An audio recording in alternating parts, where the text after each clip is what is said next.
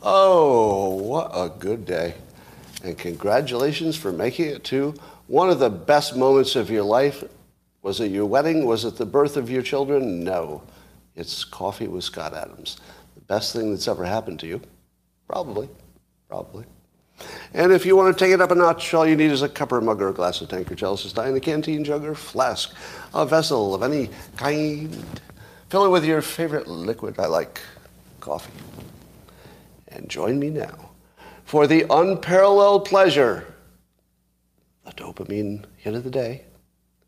It's called the simultaneous sip, and it happens now. Go.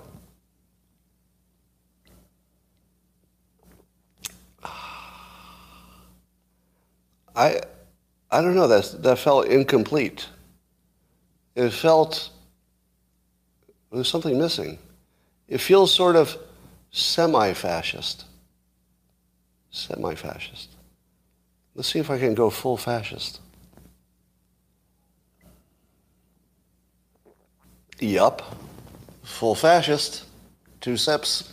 That's all it took. I didn't realize I was that close. Wow. Shocker. That close. Well, uh, LA uh, woke up to a fake evacuation order today. I love this story. I'm just trying to imagine what it would be like to wake up to this. Uh, so apparently, there was an emergency alert system that interrupted regular TV programming in LA uh, uh, Wednesday, telling the uh, entire LA County and the eastern North Pacific Ocean area to evacuate due, due to a fire. But they say it was sent in error. they, they accidentally almost evacuated Los Angeles. oh, come on, that's funny. Oops. Can you imagine being the programmer who made that error? And you imagine the uh, performance review? well, Bob, let's see, uh, look at your performance for the year. You, uh, you, you, got some good things done. You, you finished the uh, Project Zebra uh, right on time. Seems you completed all your uh, mandatory training. Good, good. And you accidentally evacuated Los Angeles. Ooh, that's, that's I'm going to have to ding you for that. All right. I don't know why that's so funny. For, for some reason, that's just funny to me. Uh, well, the uh, California, the California legislature just voted overwhelmingly, overwhelmingly, I say, which is actually important, the overwhelmingly part, to save Diablo Canyon nuclear power plant. Now, if you don't know California politics, the Diablo Canyon nuclear power plant has been a huge political issue. Uh, the person I believe most associated with advocacy to keep it was Michael Shellenberger. So I believe this is one of the maybe greatest advocacy, advocacy successes maybe you've ever seen. I mean, it's hard to think of another one that would be this substantial. I mean, basically, a small group of people just went balls to the wall for years to get this victory, and they got it. So, congratulations to everyone involved. Um, but here's the part that's amazing the overwhelming part. Why is it overwhelmingly popular now? It's just because. Uh, the danger makes everybody think a little bit more clearly. Because the danger was always here. It's just that the fact that we're actually going to have to turn off the lights and take turns, uh, take turns having electricity, I guess that gives you a little religion, doesn't it? So California's wised up. Um, oil prices have been dropping for a month. Why is that happening? How is it possible that oil prices would be dropping? Is somebody pumping more or is the demand going down? Is that, Is that a recession kicking in? End of summer? Lower demand? Yeah, maybe just the price was so high the demand went down, huh? Something like that. People probably changed, probably a lot of people just started commuting, or I'm sorry, telecommuting. Uh, how, how many of you, let me ask a little quick poll. How many of you, for because of gas prices alone, or let's say primarily, how many of you primarily for gas prices are working at home more days? Might be one more day a week or something. Any, anybody work? Yeah, I'm seeing yes, some yeses coming in. No change. Most people would be no change, I would think. Yeah. Uh, okay, so a little bit of yes. Might be, so that might be part of it. People adjusting their habits. All right, here's my question. We have all seen alarmist climate graphs showing that the temperature is going to be rising and that the, the seawater would rise and people would die. Am I right? We, we've got very alarming 80 year predictions about climate change. But where are my graphs showing how many people will be killed by climate overreaction? Don't you think that needs to be a graph? And I think we're at that hockey stick um, juncture right now. Here's my guess. Did I ever tell you I'm good at guessing things that I don't know anything about? It's like an actual skill that you learn if you if you do a lot of number stuff for a living. I did this for years. Did a lot of financial analysis and estimates and you know business cases and, and things where you had to guess what something would cost in the future. And you end up getting good at it even though there's no reason you should be good at it, you're guessing things you have no experience in. But here's my current guess for how many people will be killed by climate alarmism. So, not the climate, but decisions we made because we were alarmed about the climate. One to 10 million. One to 10 million. I, am going to put the probable death rate from uh, making bad energy decisions collectively, not one decision, but bad energy decisions collectively, that are based on, um, let's say, irrational thinking. So just, just the decisions that were based on irrational thinking, like nuclear decisions, they were rational at one point. Now they're rational. So I, I think the current estimate would be 1 to 10 million. Would anybody disagree with that? Now, if you're saying it's low, I would say you know maybe later it would be expanded, but I think one to 10 million has to be a number that we need to start kicking around. Now, first of all, if I were to do a detailed analysis of this, do you think you would trust it? You know, if I did more rigor than just guessing, do you think that that would be more convincing? It shouldn't be, because no matter how much rigor I put into it, I'd be kind of still guessing. So that's, that's my, uh, and I'm going to say that that's a, an expert guess. An expert in this context doesn't mean an expert on climate or science. It means an expert at guessing stuff. I'm really good at guessing stuff uh, that are, you know, numbers wise. Now, I'm not going to say that you should depend on that guess. That's different. I'm just saying that I do have a, a track record of guessing things that are hard to guess. I don't know why. I think it's because of experience doing that kind of work, because other people who did that work could do the same thing. All right, well, I would like to see somebody produce an actual estimate of that with an actual graph. Because I think at this point we have enough that you could, you can make an argument to support a number. I don't think that uh, an estimate of that type would be accurate, but you could come up with something that was as useful as the climate graphs. Now, I've argued that the climate graphs that say, you know, we're all doomed because the temperature's going up, I've argued two things that sound like opposites. One is they're totally inaccurate. Two, they're very useful. Do you see how those both could be true?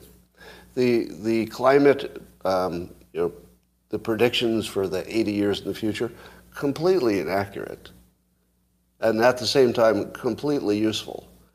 because their, their intention is to make you not have that future. Right? They're used for persuasion. So for persuasion wise, they're big and scary. They're not accurate. Nobody, nobody can make an estimate for 80 years. That's not a thing. So they're not accurate, but if they make you act differently in the moment, and that's what they tried to do, if that's what they tried to do, then it's successful. Now, if what it, what it did was cause you to overreact, then it was the biggest failure ever. What did it do? It caused us to overreact. you could argue it was the biggest failure of all time, you know, in terms of scientific communication. But uh, we'll see. We'll see how that plays out. But it needs to be turned into something uh, visual, the way the hockey stick climate graphs are. If you want, if you want to get more rationality into the climate decisions, you need to have a graph that shows the cost. Now, there's a long, um, there's a long uh, uh, Twitter thread that I uh, just retweeted from uh, Epstein, who's got his book uh, uh, Fossil Future. And check that out. And he does a great job of explaining how the critics will ignore some variables and only look at others.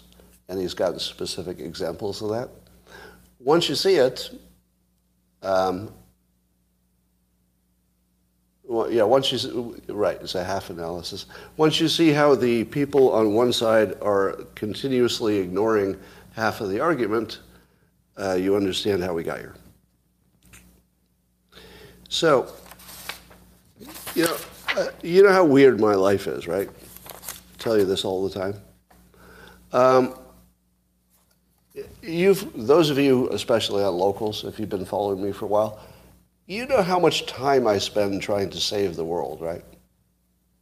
Yeah, Alex uh, Epstein is the author of Fossil Future, n- not the other Epstein. Um, just clarifying that. So you, you know how much time I've I put into trying to save the world, right? In a variety of ways. So I, I tried to be active in the uh, nuclear energy stuff and a variety of things. So this is the weird thing about trying to save the world. You know, no good deed gets unpunished. You've heard that. That is so true. hey, there we go. We already got a uh, chart. Somebody on climate, uh, on uh, locals already made one.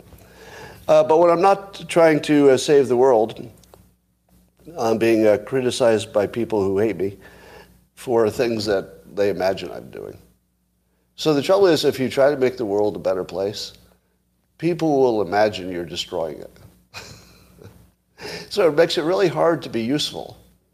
Let me give you an example. I just saw this today. So I saw an article on Slate. Do you remember Slate? That's still a thing, I guess.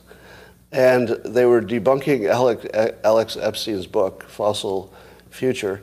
And part of their debunking is that he uh, had associated with me on Twitter.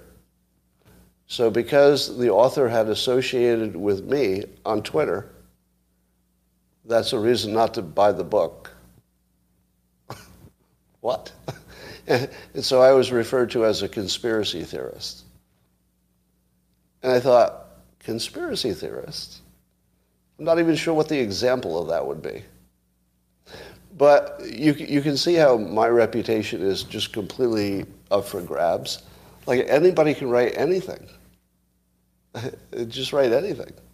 So at the very same time, I was literally putting my you know, time and risking my life, literally, to make the world a better place. I'm literally risking my life because a lot of the things I say make you targets for whoever's on the other side, right? It's a crazy world. So if you're a public figure and you say things that have any impact on the world at all, somebody's going to try to kill you. So I'm literally risking my life to make the world a better place. Don't really need the money, right? Like, why else am I doing it? And there's some asshole at, at Slate who's using me as an example of why some other person's book would be less credible because I've tweeted him. Good Lord. Could you be less useful to society than whoever wrote this on Slate? Anyway. All right, here, the biggest story in the world by far is AI. And again, I'm going to try to save the world in a small way. You really need to be warned about what's coming because it's coming really fast now. We've now entered the things are changing faster than you can keep up phase of it. Let me just give you an example of what's new this week in AI. Because the rate of change in AI is going to go from, oh my God, they keep saying AI is coming. Where's my AI? All right. Well, that's a little bit of AI, but that's so not impressive. Where's my AI? Years are going by. You keep saying there'll be AI. There'll never be AI. Where's my AI? The thing people don't understand is that when it takes off, it's going to happen really fast. and that's even before the singularity. The singularity is what's called that point where AI can learn on its own. I would argue it's already there. But uh, there, there's another level of that that it's not quite there at. But way before it reaches the singularity, and that's where we are now, it's doing stuff that you didn't think it could do faster than you thought it could do it. For example, AI already took first place in a human art competition. Just let that sink in. AI already, already, you're not waiting for it. This isn't the future. Art, uh, it already took first place in an art contest. Now, do you remember me telling you two weeks ago, maybe, that in my opinion, AI art was already better than humans? Does anybody remember me saying that two weeks ago? Yeah. Now, do you know why I could see it and maybe other people couldn't see it as easily? Do you know why? Why could I see it a little bit fast, not much faster, but a little bit faster than you could? Do you know why? Because I make art for a living. I'm not good at it, but I work in the field. If you make art for a living, do you know what you know that other people don't know? It's a formula. Hate to tell you, art's pretty much a formula. It really is. And if you follow the formula, you can make good art. Right? Now, AI knows what colors people like, it knows what paintings were popular before. It's just finding the patterns and putting them together. Do you know what freaked me the fuck out? Think about this. Do you remember the early, I asked people to do art, um, AI art about me? or people were doing it anyway, I guess. So, so AI created a bunch of photos of me in which my face was distorted in a variety of ways. Sometimes my face was like combined with other objects or just you know somehow skewed or whatever. Now here's what scared the fuck out of me when I saw that. AI knows what a face looks like. AI knows that faces are mostly symmetrical, you know, within reason.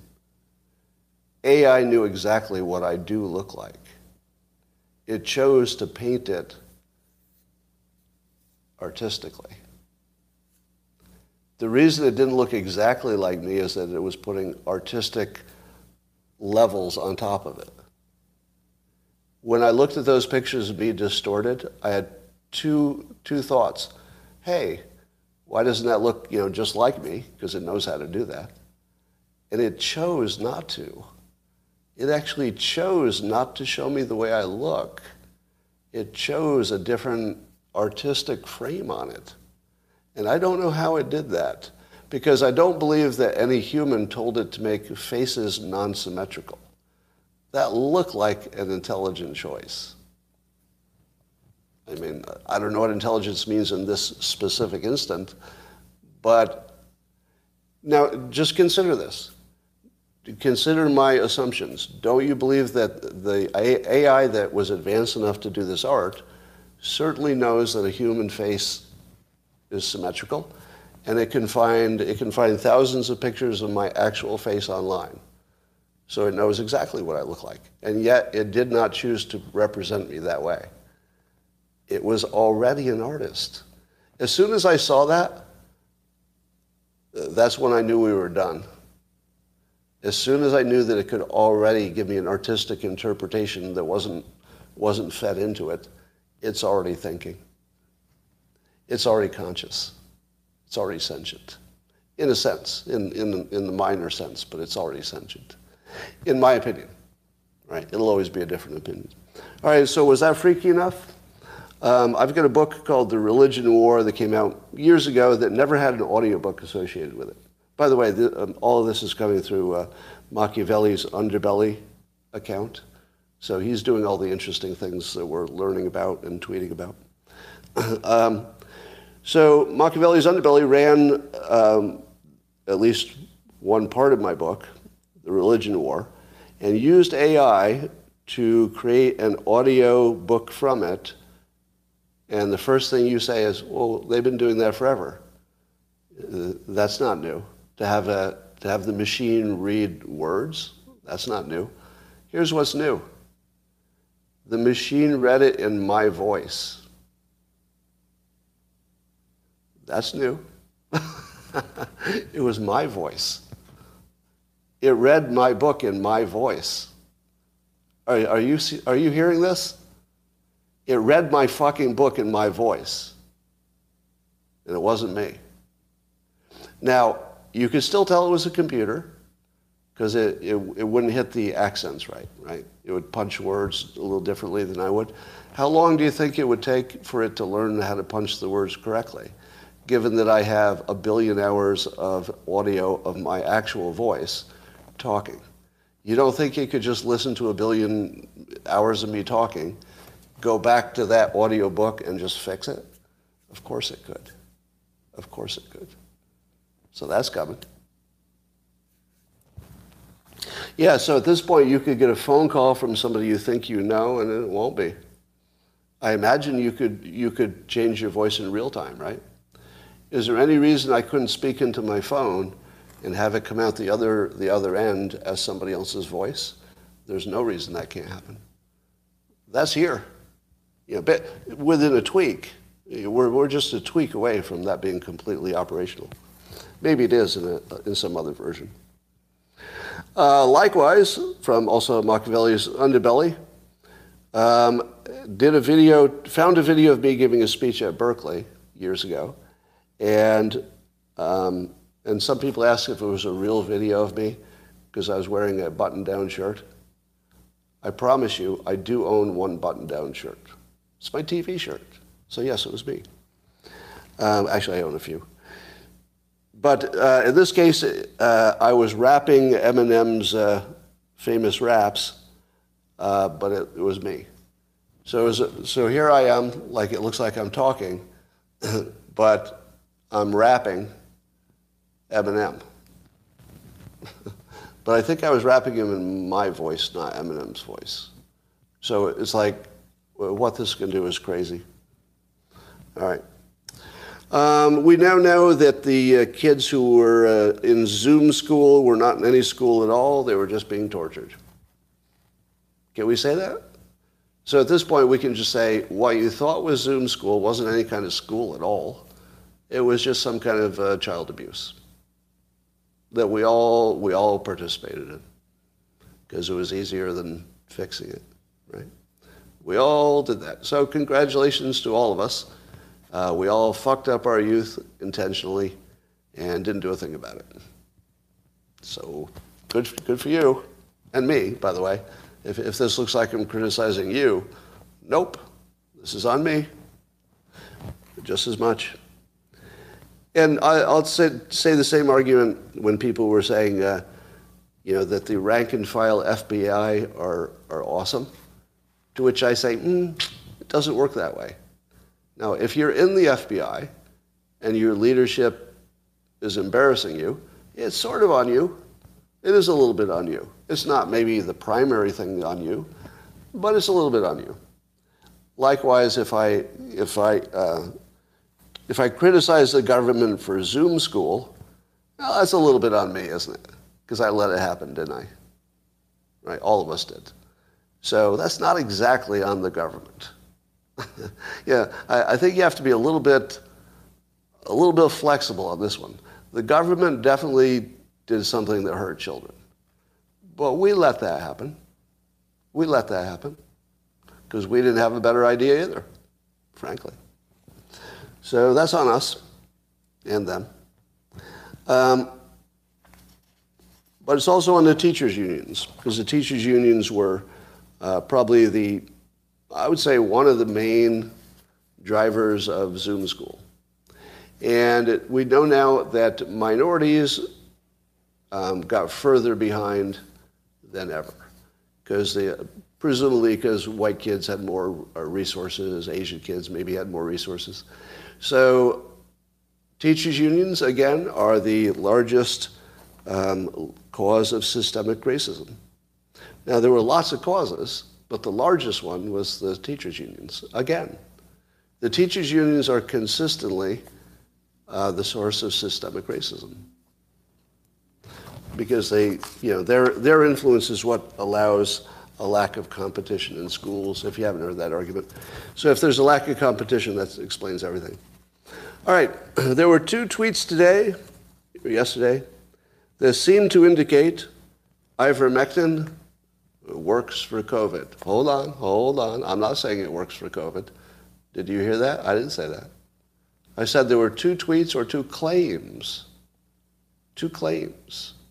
One of them is that the NIH, the uh, National Institute of Health, is now listing ivermectin as a potential treatment for COVID. So if the National Institute of Health puts it on their page as a potential, potential treatment for COVID, I guess then uh, everything you thought about COVID is wrong, right? It, I guess maybe it does work, huh? Is that what you conclude? No. For those of you who danced on my grave because you saw that tweet, maybe you should have read it. Because here's what the National Institute of Health says on the very page that is being retweeted. The panel recommends against the use of ivermectin for the treatment of COVID, except in clinical trials. So they are in favor of clinical trials. Were they ever not in favor of clinical trials? Has anybody ever not been in favor of clinical trials of anything?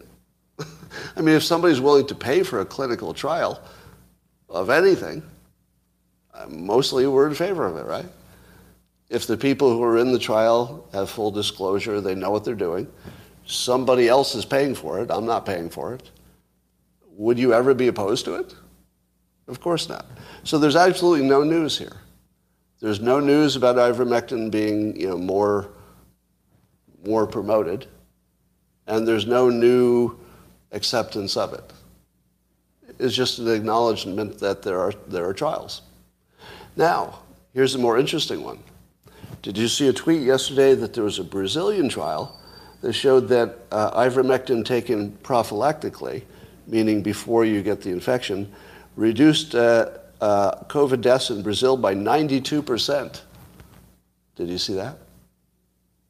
So I guess it's the biggest, one of the biggest ivermectin trials, or the biggest. So, so I guess that's that it works then, right? Is that what you're hearing? Did you hear me say it works? How many heard me say that? I didn't say that. I didn't say it worked. Don't hear, don't hear what you want to hear. So, right, so let's, let's recalibrate. Recalibrate. It's one of the biggest studies of ivermectin. It suggests it not only works, but it works great, like amazingly great. But, it, but do you hear me saying it's working? You shouldn't. So I tweeted and said, hey, debunkers, take a look at this. How long did it take them, the debunkers, to debunk that study? About 60 seconds. Was 60 seconds. Do you know what was wrong with the study? Well, it wasn't, it was not a randomized controlled trial. it was not a randomized controlled trial. Is there anything else I have to say about it? That's all. It wasn't a randomized controlled trial. So that's so it's close to meaningless. Um, how about the second part? Uh, the, the mortality rate among non-users was 5.3%, which is, uh, this came from Dave Explains. Uh, it's a, he's a uh, Twitter user. At, uh, at Dave Explains Why, that's his account. And he says the second problem is that the mort- mortality rate among non-users was five times higher than in the U.S. So basically, the study says that just living in the U.S. gives you an 80% reduces your risk by 80%. in other words, it's ridiculous. the, the numbers that they produce are sort of ridiculous on their surface, right? They're just sort of obviously bullshit. And then the claim that there was a 90% improvement. Do you think that, that if ivermectin, even prophylactically, could improve things by 92%, you think nobody would have noticed that? That's the sort of claim that on the surface you just like, nah, no, no, come on. Yeah. Uh, but here's the best part. Are you waiting for the best part of the debunk? Uh, the, the people who ran the study, they neglected to mention some of their conflicts of interest. Do you think they had any conflicts of interest? they worked for the ivermectin making manufacturer. they didn't disclose that. I think Pierre Kory was part of it too. Have you heard of Pierre Kory banned from Twitter? I think is that true? Was he banned from Twitter? so, so the, the people who did not disclose their conflicts literally worked for an ivermectin manufacturer. All right. So, so the I, I would say that that qualifies them as frauds. Is that too strong? If somebody publishes a paper on something that is you know their own company, the company that pays them anyway, not their company, but the company pays them, and they don't disclose that. Is that just a lack of disclosure, or is that just full fraud? I would call that fraud. Is that too strong? Now, I don't know if it's fraud in the legal sense, but I would say that it is an intentional effort to mislead people. If you have a connection to the manufacturer of ivermectin and you don't disclose that when you print your results, that feels like you intended people to be misled to me. So yeah, so it's probably not fraud legally. That's that's right. I, w- I would accept that interpretation. It's probably not fraud from a legal sense, but ethically, as the word fraud gets used in common use, is fraudulent. So before you uh, dance on my uh, prediction grave about ivermectin, just know that the news about it is fake. Fake news. Here's some more news. Uh, just minutes before the end of her term, so there was somebody at the United Nations High Commission for Human Rights that minutes before the end of her term released this damning report on China's treatment of the Uyghurs. Do you know why this was released just minutes before the end of her term? Because China's pressure was so high that she couldn't do it while she was still on the job. She had to quit at the same time that she published her findings. Now, maybe she was leaving anyway. I don't know if it had been announced or whatever. But basically, she couldn't even publish unless she was also leaving the job at the same time. It was uh, let's see, it's a damning report of how, how they're treating them. Um, and there were up to 2 million, blah, blah, blah. Now, China makes the following claim. You know all those videos you saw of the so-called uh, training facilities that look like basically uh, prison camps? You've all seen the pictures of those. They were alleged prison camps that the Chinese would say are allegedly training facilities. Well, they say that those stopped in 2019. What do you think? So China says they don't exist anymore. They did exist. So they acknowledge that at least you know the facility existed, but they say they stopped doing it in 2019. Now you say BS, but I'm not so sure. I'm not so sure that's BS, because the the training camps were too big and visual, and China might have said, "Oh, we can't have a big visual, you know, prison camp." So they may, they may have had figured out some way to distribute the, the pain in some way. It's possible that those facilities got closed. I think that's possible. It doesn't mean that they started treating the Uyghurs well. That's different. But why is it that we don't know? We don't have a satellite sitting we can't look at those camps directly and see if there's activity. If the United States can't tell you whether these are still there or not, based, you know, seriously, our satellites can't see them. So there's something going on in terms of what information we're getting.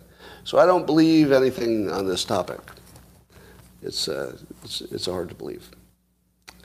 Um, what do you think of this? You've heard that uh, the Biden supporters are trying to do what the Republicans are good at, which is embrace a criticism. Uh, you know, so let's go Brandon was the, the joke about Biden. So now they've got these memes called Dark Brandon. Dark Brandon. So he's got aviator glasses and he's, he's sort of like a, you know, a cool, evil superhero or something. He's dark. He's, he's dangerous. He's coming, he's coming for you. He's cool. But here's my uh, pro suggestion to the persuaders in the Democratic Party. If, if your leader is the person most associated with running out of electricity and the lights going out, don't call him dark. Is it dark because we can't keep the lights on? Because I feel like that's the dark that's suggested by that. Um, secondly, um, it's cultural uh, uh, appropriation. Uh, I think calling him Dark Brandon is a little bit too too much cultural appro- appropriation. I don't know. I don't know. Maybe you don't see it, but I'm a little more sensitive to these microaggressions than you are, and I feel it's totally inappropriate that he would. Uh, I mean, it's basically it's the meme version of blackface, Dark Brandon, and I'm totally offended on behalf of other people. Do you know how to be offended? if I've taught you nothing, never be offended yourself because that would make you look weak. But you should always be white knighting for people you've never met. There are other people totally offended by this. So, on behalf of other people I don't know and will probably never talk to on this topic, I'm deeply offended that they're calling him Dark Brandon and appropriating somebody's cultural property. well, Kyle Bass who I love for being an outspoken critic of China, is also a critic of ESG. And he says these policies uh, that are ESG driven are going to end up starving the poor children of the world and killing many of them. Uh, and he says, I can't believe it's not on the front page of every paper every day. Well, I can't believe that either. But I can tell you that uh, in a month or two, uh, Dilbert's company will be involved with ESG and uh, they will destroy the entire nation of Elbonia. So everybody in Elbonia will die because of ESG in the coming months. So I'm going to do what I can. I do have a series on ESG coming out in the Dilbert comic in September. So when that comes out, and by the way, I don't know if they'll get published because they're a little bit edgier than what I usually do. So uh, I've promised that I would try to kill ESG by the end of the year by mocking it out of existence. So I'll see what I can do. Um, all right, what else? So, what about this uh, business of Biden calling the, the MAGA people semi fascists? And then his Jean, Pierre, whatever name is, his spokesperson, uh, sort of went with it and just sort of confirmed that's how he feels. Let me, let me rate this for persuasion first. All right, remember, if, if this were Trump, I would rate it for whether it's effective, persuasion wise, is separate from whether he should do it. Right? So I'm, I'm looking at the skill level separate from the ethics or you know, whether you should do it or not. And I'm going to give uh, Biden an A plus for persuasion. I am wondering if somebody's advising him because all this stuff that people are complaining about, I feel like it's working. I feel like it's working. And here's the problem. So what what Biden has done is he's created a confirmation bias trap that the Republicans are just going to walk into. And the trap is he's created this conversation about whether Republicans are indeed, or any of them, the MAGA ones, whether or not they are semi fascist. Now you say to yourself, that's not even a fair question. Why are we even talking about that? That's ridiculous. But he's put it in the public.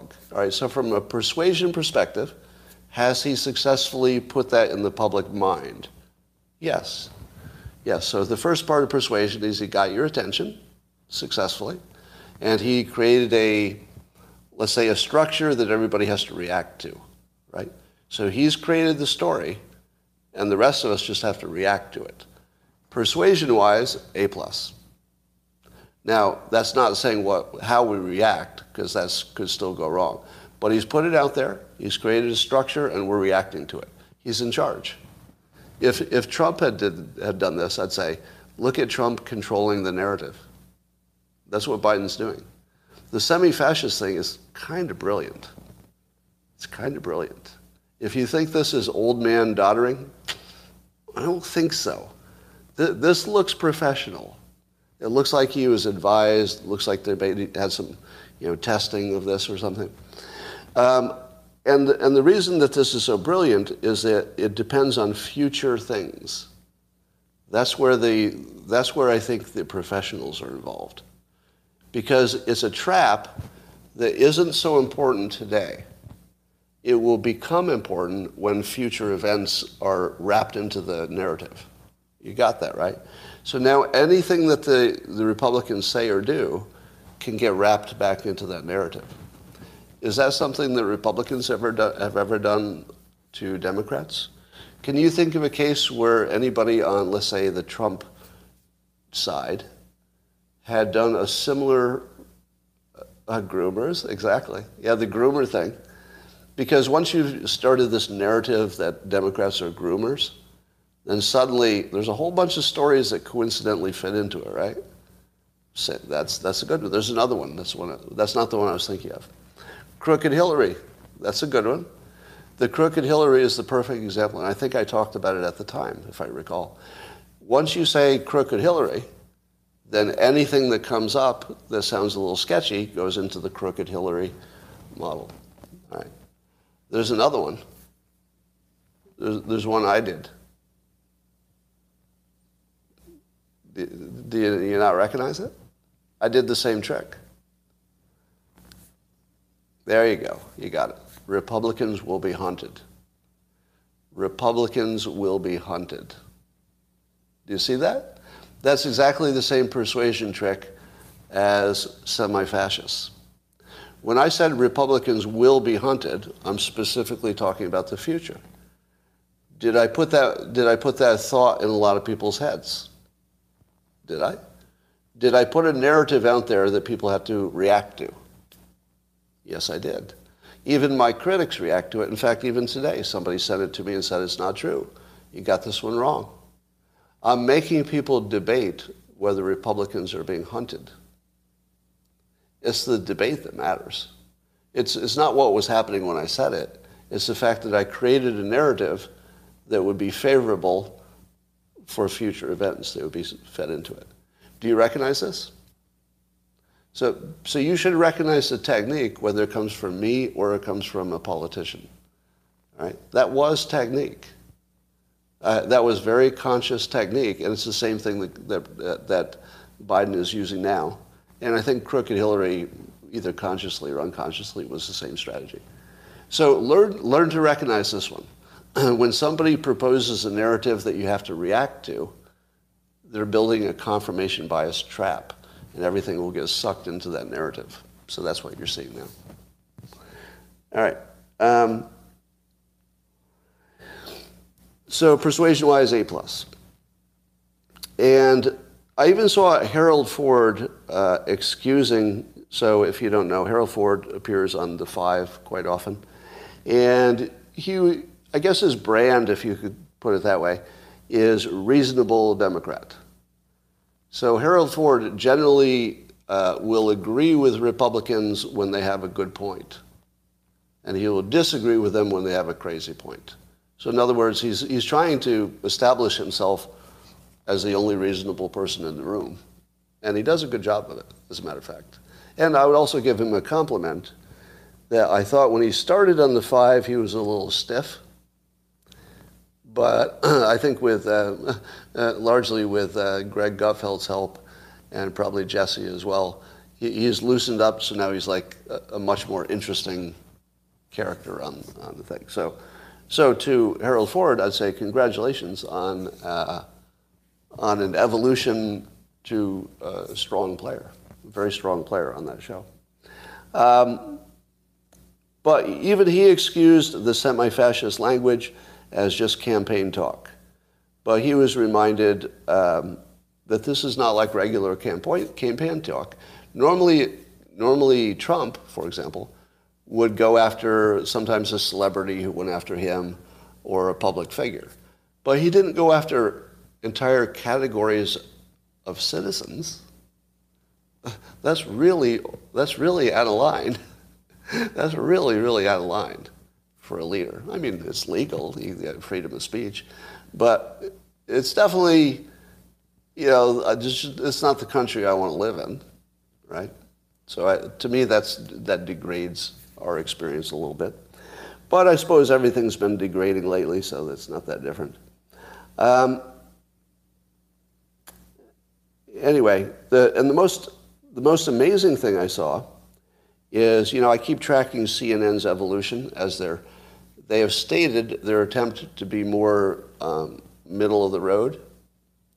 And the thing I've been watching to see if they're actually serious about that is their most vocal uh, Republican slash Trump critics. And one of them is uh, Collinson, Stephen Collinson. He usually does, well, he's one of like three or four people who do opinion pieces on CNN's website.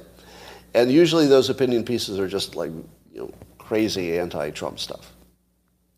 And he actually said on CNN that uh, Biden went too far with the semi-fascist thing. Now, do you think you would have seen that six months ago?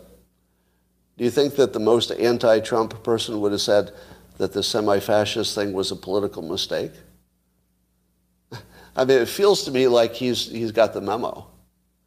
This, this actually looks like CNN is making a legitimate attempt to find the middle.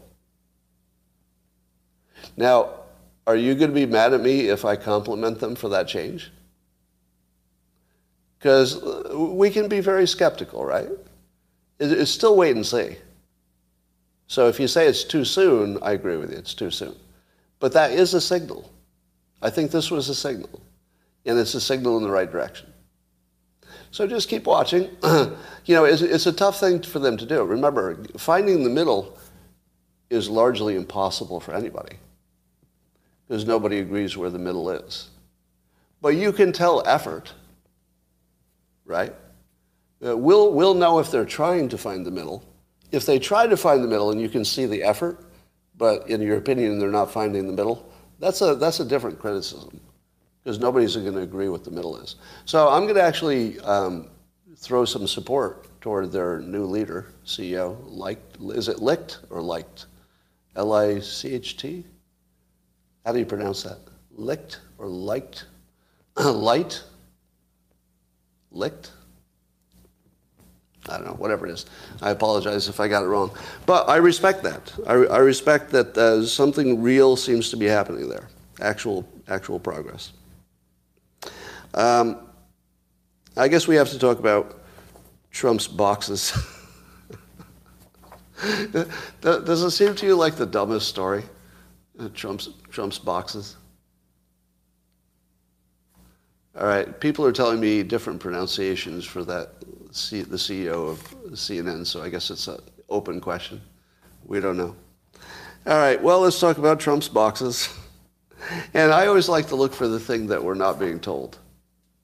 So, it, what, what is the main thing we're not being told about those boxes?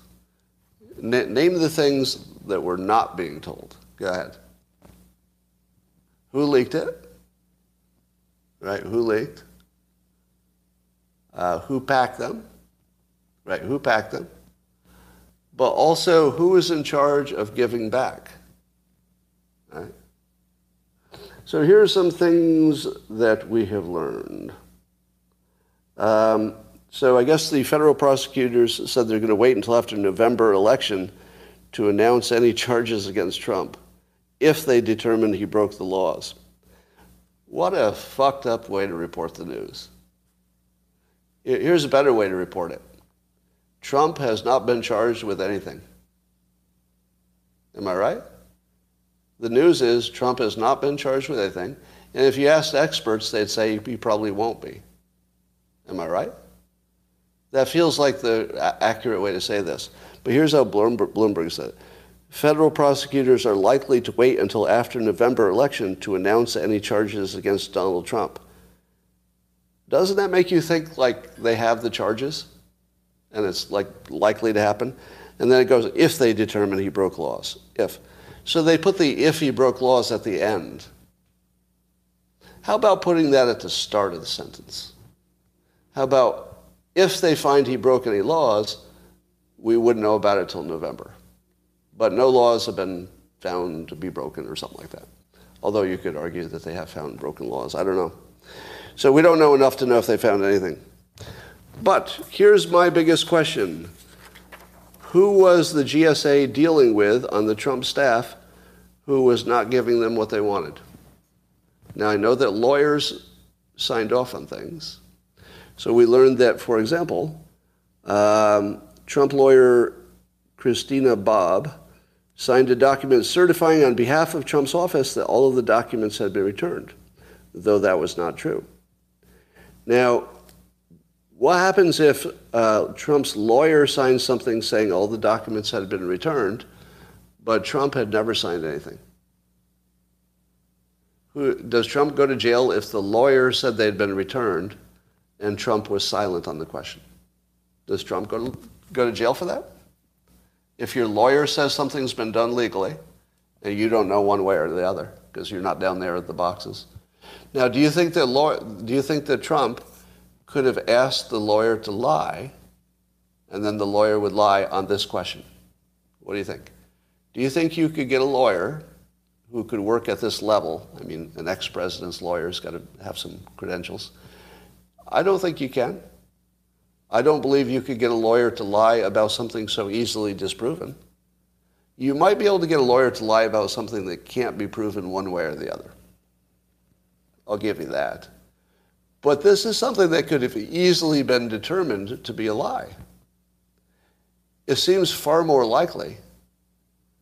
It seems far more likely. Now, you're, you're mentioning lawyers who have lied.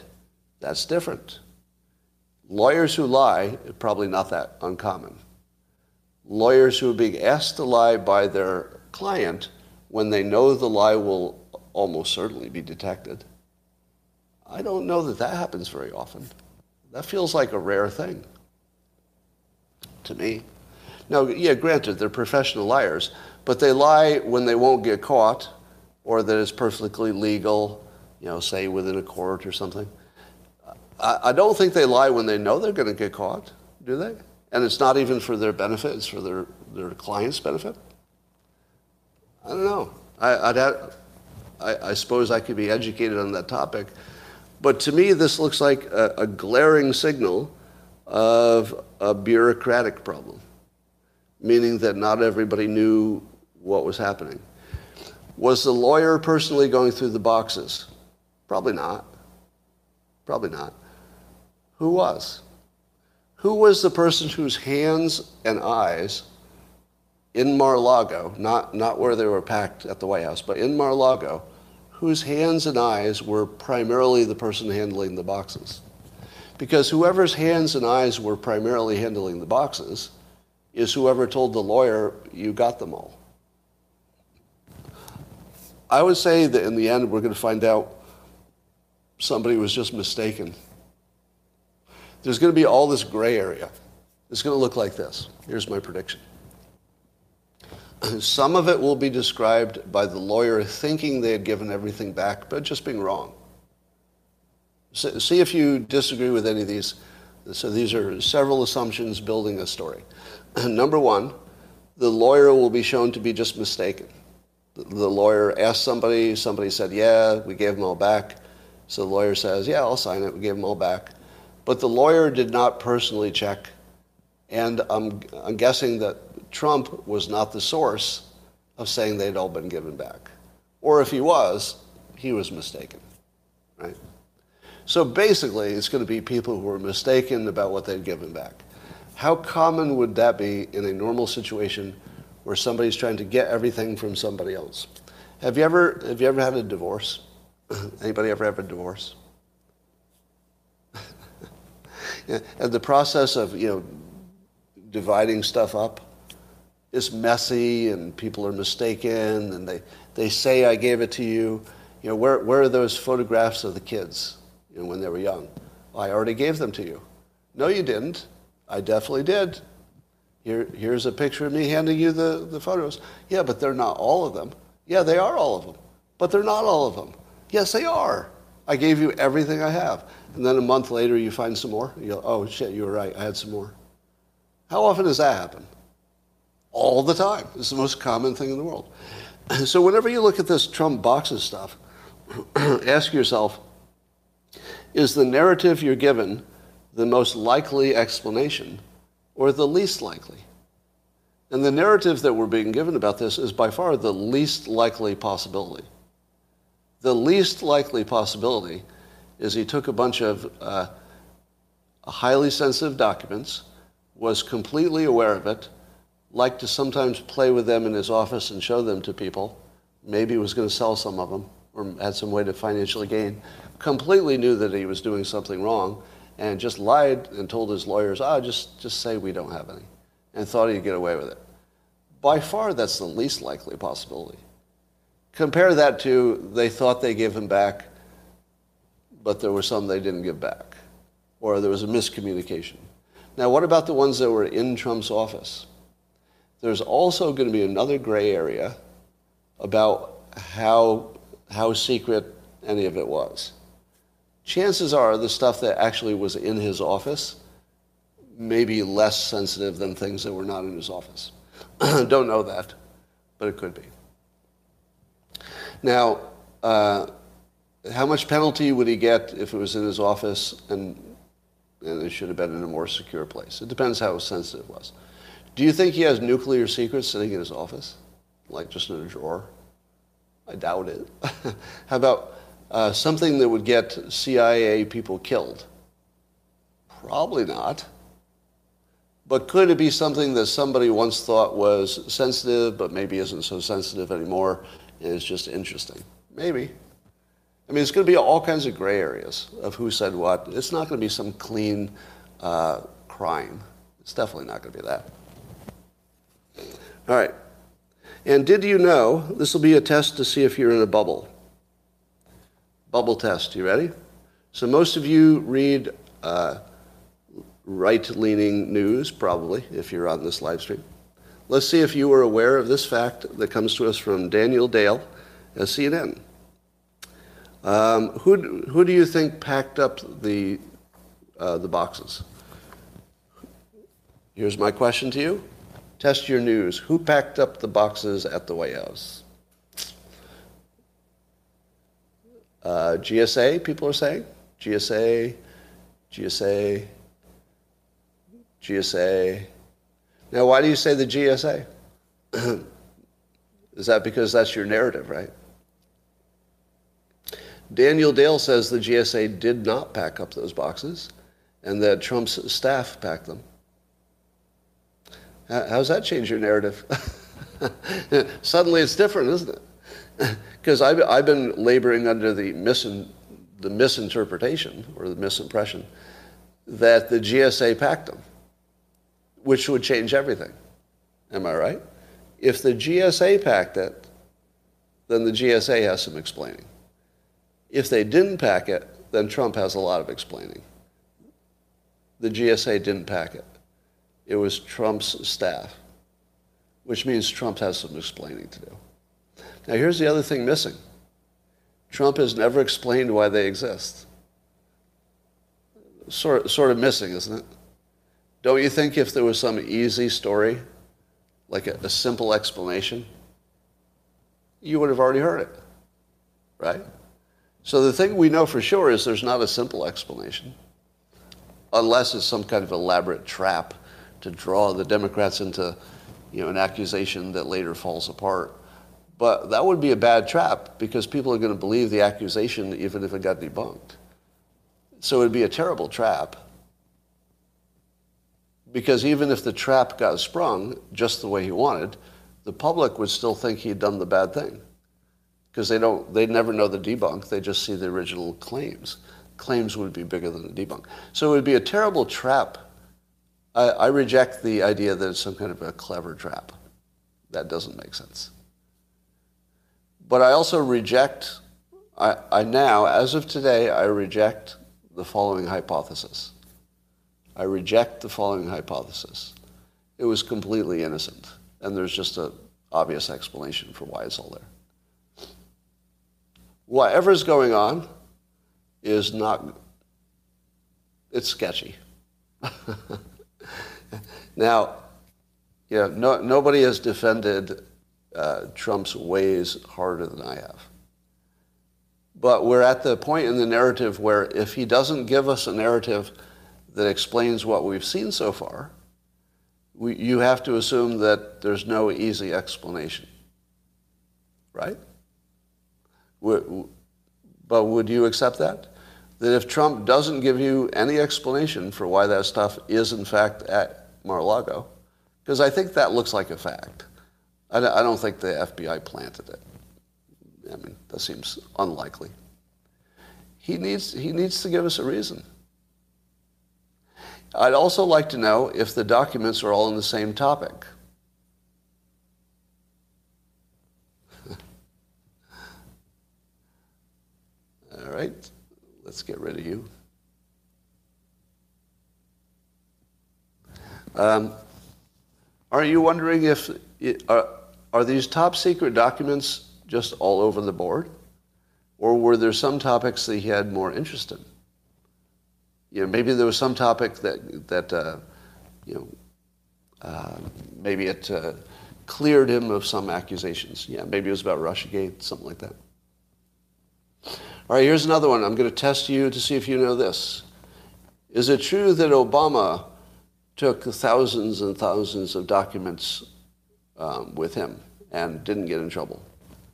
True or false? Obama took documents to. Look at your comments. Some yeses, some nos. Some yeses, some nos. Now, you should feel bad if you're not positive about this answer because it's so important. If it, if it were true that Obama did the same thing, doesn't that completely change the story? so if that's true, then this is nothing but a political attack, right? But the truth is that Obama did not take any documents outside of procedures. They're, they, they're still in the government possession. They're just in a different facility, in, under government possession. So Obama doesn't have possession of any of that stuff.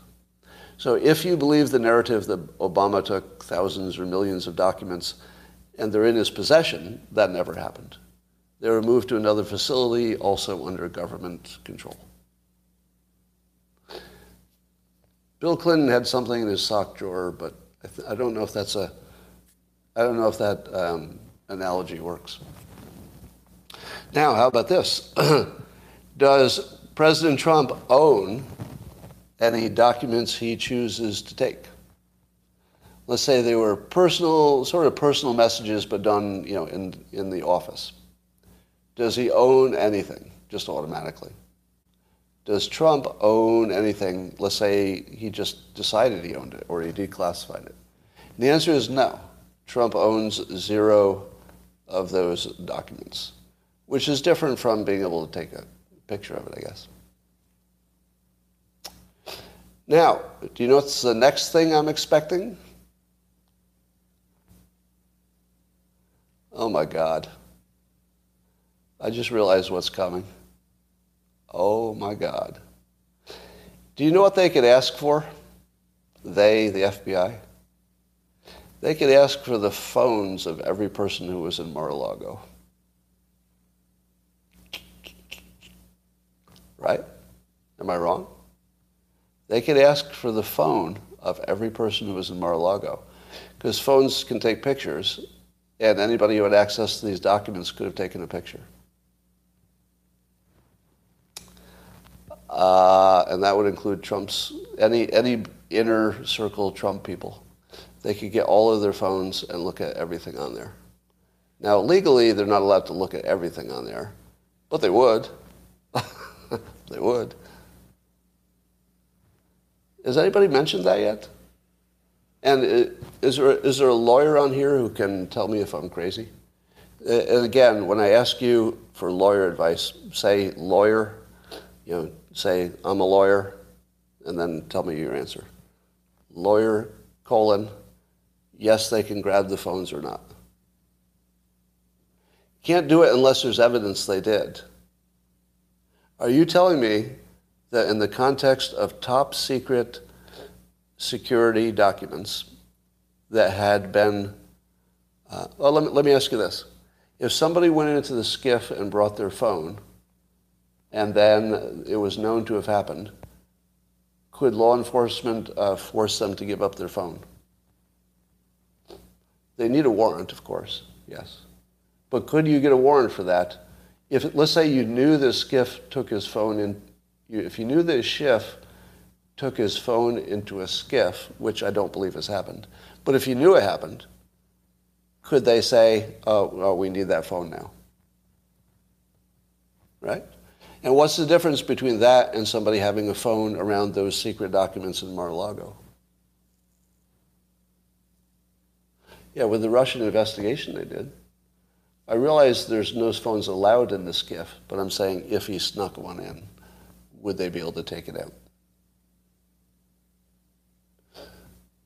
Uh, the areas the docs were stored in were funded by the government and protected by Secret Service. Mm. Yeah, I don't know. That might be a gray area too. Oh, in the SCIF, your sign-in dock gives up your rights. Yeah, probably.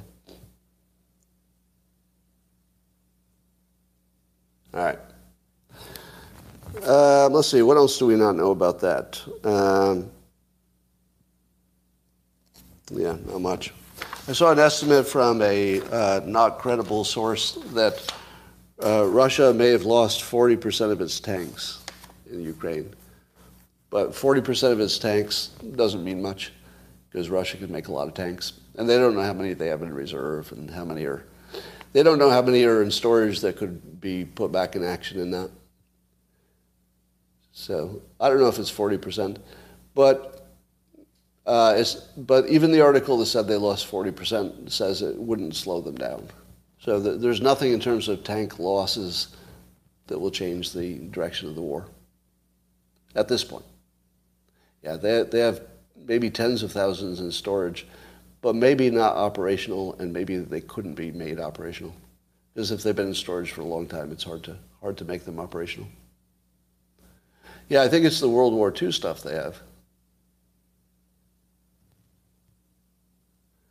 Uh, Fitton versus Clinton case law, the president decides what is or is not personal. But not in terms of a document. All right. Tank drivers. All right. So let me tell you a, a little anecdote from yesterday about uh, how things work. Two stories. Number one, I've been trying to sign up for Medicare because I'm at that age. You have to make those decisions, and all it really does is lower lower my health care costs. So I'm in the Kaiser facility. Do you know how hard it is to sign up for Medicare? Here, here's how I thought it would be. I thought Kaiser, my healthcare facility, would say, "Hey, you're 65. If you check this box, we'll put you on Medicare, but everything's the same." All your service is the same. Just check this box. We know you're 65. Boom, you got Medicare. That's what I thought. Could you see any reason it wouldn't be that? But it turns out Kaiser has, uh, they call it senior care. So if you're trying to Google or figure out how to do it, you can't find it because it's just hard to Google. It's, you know, they, you have to dig down layers. So you can't, can't find it. So I would like to present myself as a higher functioning senior. Right? Still, I still do my job. I can still read.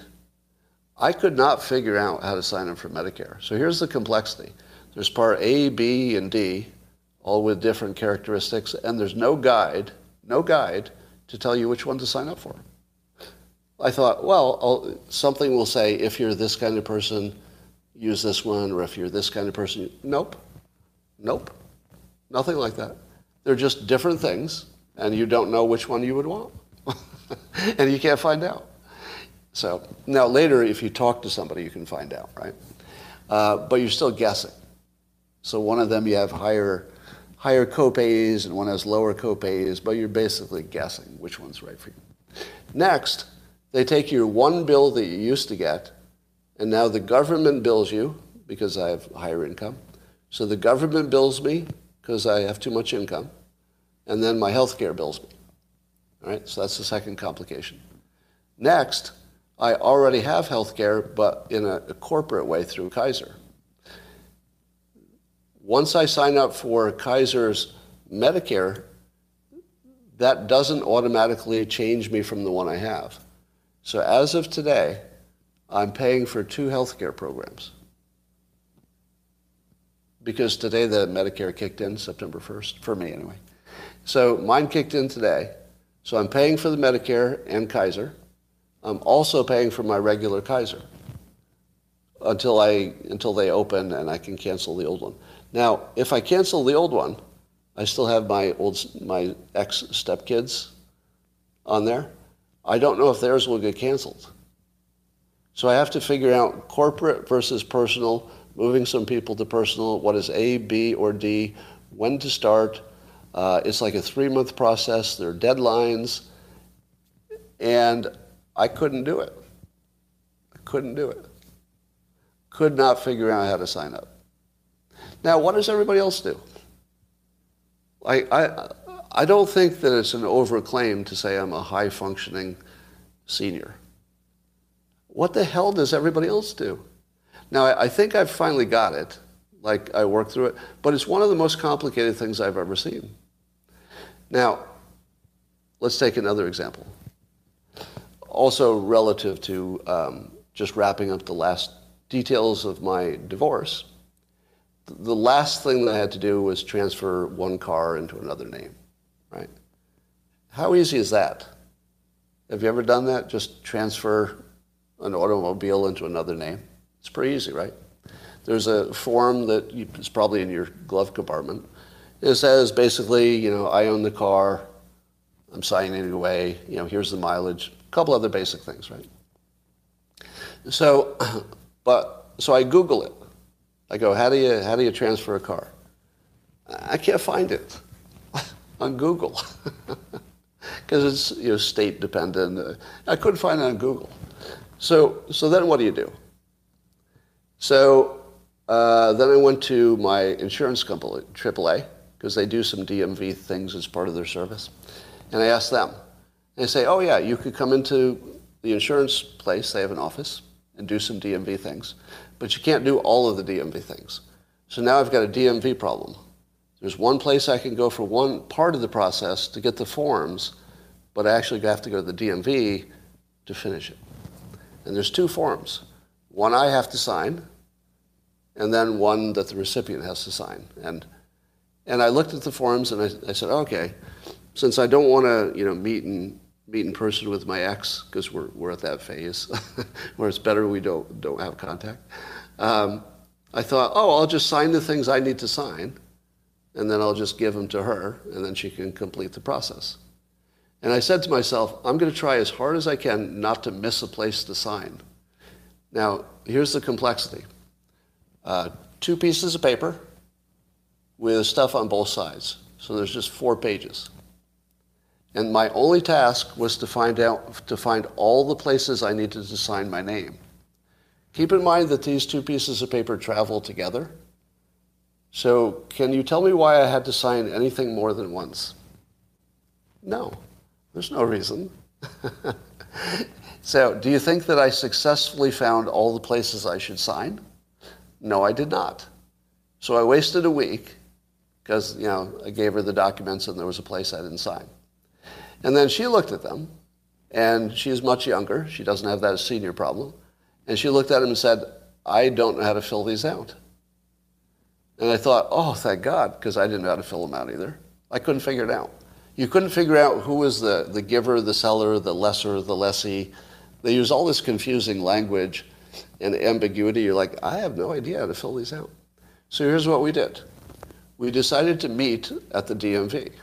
And we would stand together at the window, and then the DMV person would tell us how to fill it out, and then there would be no problems. Do you know who else didn't know how to fill out the forms? The DMV. The DMV didn't know how to fill out the form. Had just as much problem as we did. I mean, she's looking at it, she's like, um, well, I think you sign here. And I look at the place she tells me to sign. I'm the one giving the car. And it very clearly says recipient.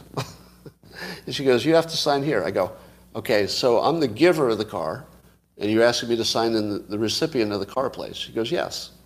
I'm using the wrong language, but that's basically it. I go, You're sure that's right? She goes, Yes. Then she was so unsure, she had to call the supervisor over. And then the supervisor seemed to be a little uncertain.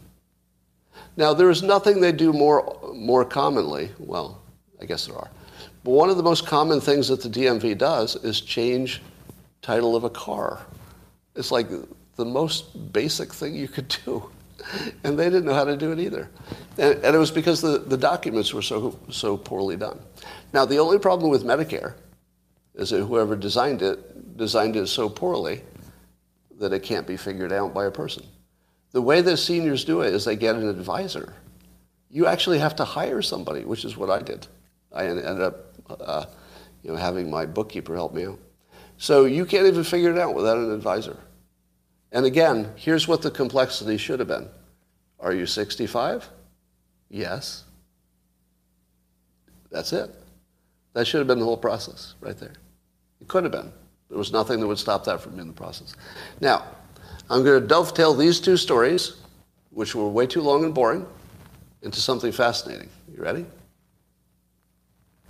This is why the biggest market of the future is going to be greenfield cities. In other words, a city that's built from scratch where nothing had existed before. Because these are the problems you can, you can engineer out. You should get rid of you know, lawyers, contracts, insurance, all of that stuff. You, can, you could get rid of everything from you know, banks. You could get rid of banks, insurance companies. You know, lending should just be through your app. Basically, 98% of all the paperwork, headache, you could make it all go away. Just make it all go away. I just lied. About what? Um, now, I think that between the fact that our lifestyles have changed and technology is advanced and that regulations stop you from doing everything you want, everything is leaning toward the same thing. There will be cities that are just built to be more li- livable. Get rid of the government? Yeah. So you, you could also build the cities with the most limited form of government as well. That, that's a good suggestion. But so I, mean, I, I got to do another NPC alert. All right. So the NPCs say whatever is the most obvious thing you could say that's also unhelpful. Whenever I talk about uh, homes will be redesigned from scratch, do you know what somebody always says? Oh, tiny homes. and I say, no, no. Has nothing to do with tiny. Tiny homes exist, but that's not what I'm talking about. Definitely not tiny homes, just better better homes. And then they say, oh, here's a link to some tiny homes. I go, no, no, no. No tiny homes. That's not even in the conversation. Just imagine it has nothing to do with tiny homes. It's just better homes. Here's another company that makes tiny homes. No! Oh, oh, ah. and, and I don't know what to do about it. Is there anything I could do for my audience to make you stop saying tiny homes? We're not talking about tiny homes. Tiny homes is the wrong way to do it. That's the wrong way. right? When I, say, when I talk about designing a city from scratch, what does somebody always say? Communism won't work. Communism won't work. What part was communism? No, no communism. If I say um, that some of the facilities might work better if they're shared, somebody will say, "Oh, get away from me with your communism." I go, "What is the is the public library communism? Is the fact that I can rent a tool is that communism? Because I can rent a tool now. How about those U, U-Haul trucks? Communism?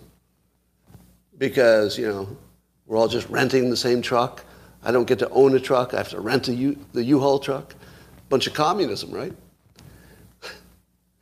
please, please, if I talk about designing a home, don't say tiny home.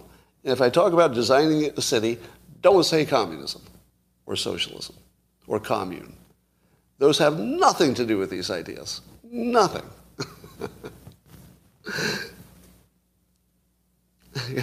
Klaus, Schwab, is behind U-Haul. Property is theft. Uh, are you aware that um, Elon Musk doesn't own real estate? Because possessions are problems. And I've told you that when I go on vacation, one of the biggest reasons I go on vacation is to get away from my possessions, especially my dog, because they're too much trouble. All my possessions at work. Like all, today, I'll do a whole bunch of things for my possessions that I don't want to do. So when Klaus Schwab says, someday you'll own nothing and you'll be happy, I am so on board. It's something that rich people know that um, if you're not rich, you haven't experienced your possessions are a fucking pain in the ass and they don't make you happy. Now, there are exceptions. There are people who like to collect expensive things, and maybe they get a charge out of it. I don't. I mean, I've never heard of Elon Musk collecting anything. have you? Does he have an? Uh, I don't think he has a Russian egg collection, and I don't think he's likely to get one. But unless you have like a like a, a fetish for collecting something, possessions are a complete pain in the ass you know, if you can lease a car affordably, that's a better way to go. If you can, you know, get a maintenance contract, that's a better way to go. Oh, a maintenance contract? You mean socialism? Communism? No, a maintenance contract. yes, I, I, believe that it is literally true that we will own nothing and be happier.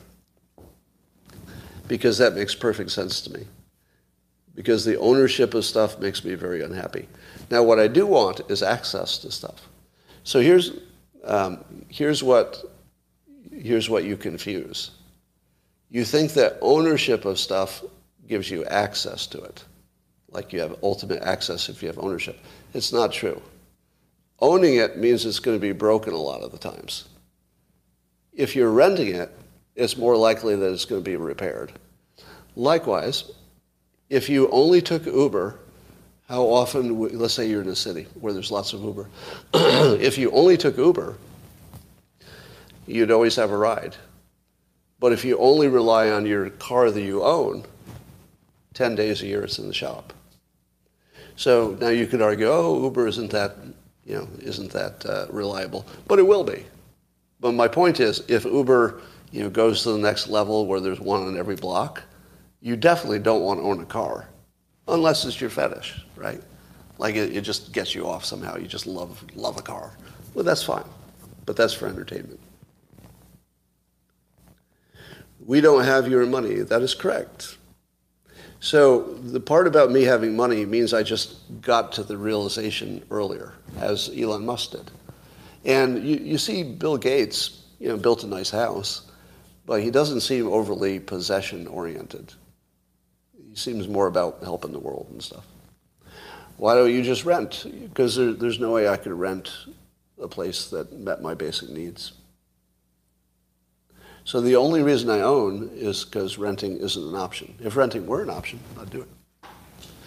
How big is your house? 19,000 19, square feet. but half of it is a tennis court. So so it's about 9,000 square feet for the living area, and then there's a tennis court that's enclosed. Uh, Rightland Panda says, no way, my IQ is 185. Well, I think you should debate about that in public more. I think that question needs to be raised. And your skepticism about my IQ being 185 is exactly what you should be talking about. There are a lot of topics you could be talking about, but that's the one I think is the most important. So spend a little more time on that one. If you have any more comments about my IQ not being 185, I'd like to see them. uh, reportedly. That's right, reportedly. Uh, if you don't believe it, look it up. It's on, it's on Wikipedia. Wikipedia couldn't be wrong. You have no one to play tennis with. That's true. But I don't play tennis anymore. I quit. It was bad for my body. Who owns the properties then? Well, I don't know. Somebody else. All right. Um, you don't own something if somebody can easily take it away. That is correct. Do you own your gun? Well, it depends how easy it is to take it away. All right. Uh, do you grow your own stash? No. No, that's, that's a perfect example. All right. Sell the damn house. I will eventually. Uh, no, I don't have subscriber mode only. Um, uh, Gates bought a lot of farmland. Yeah, but farmland is not a possession. That's an investment. That's different.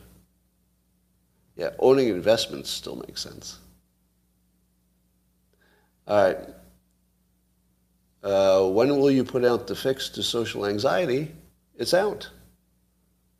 It's out. So the uh, social anxiety uh, um, video is out.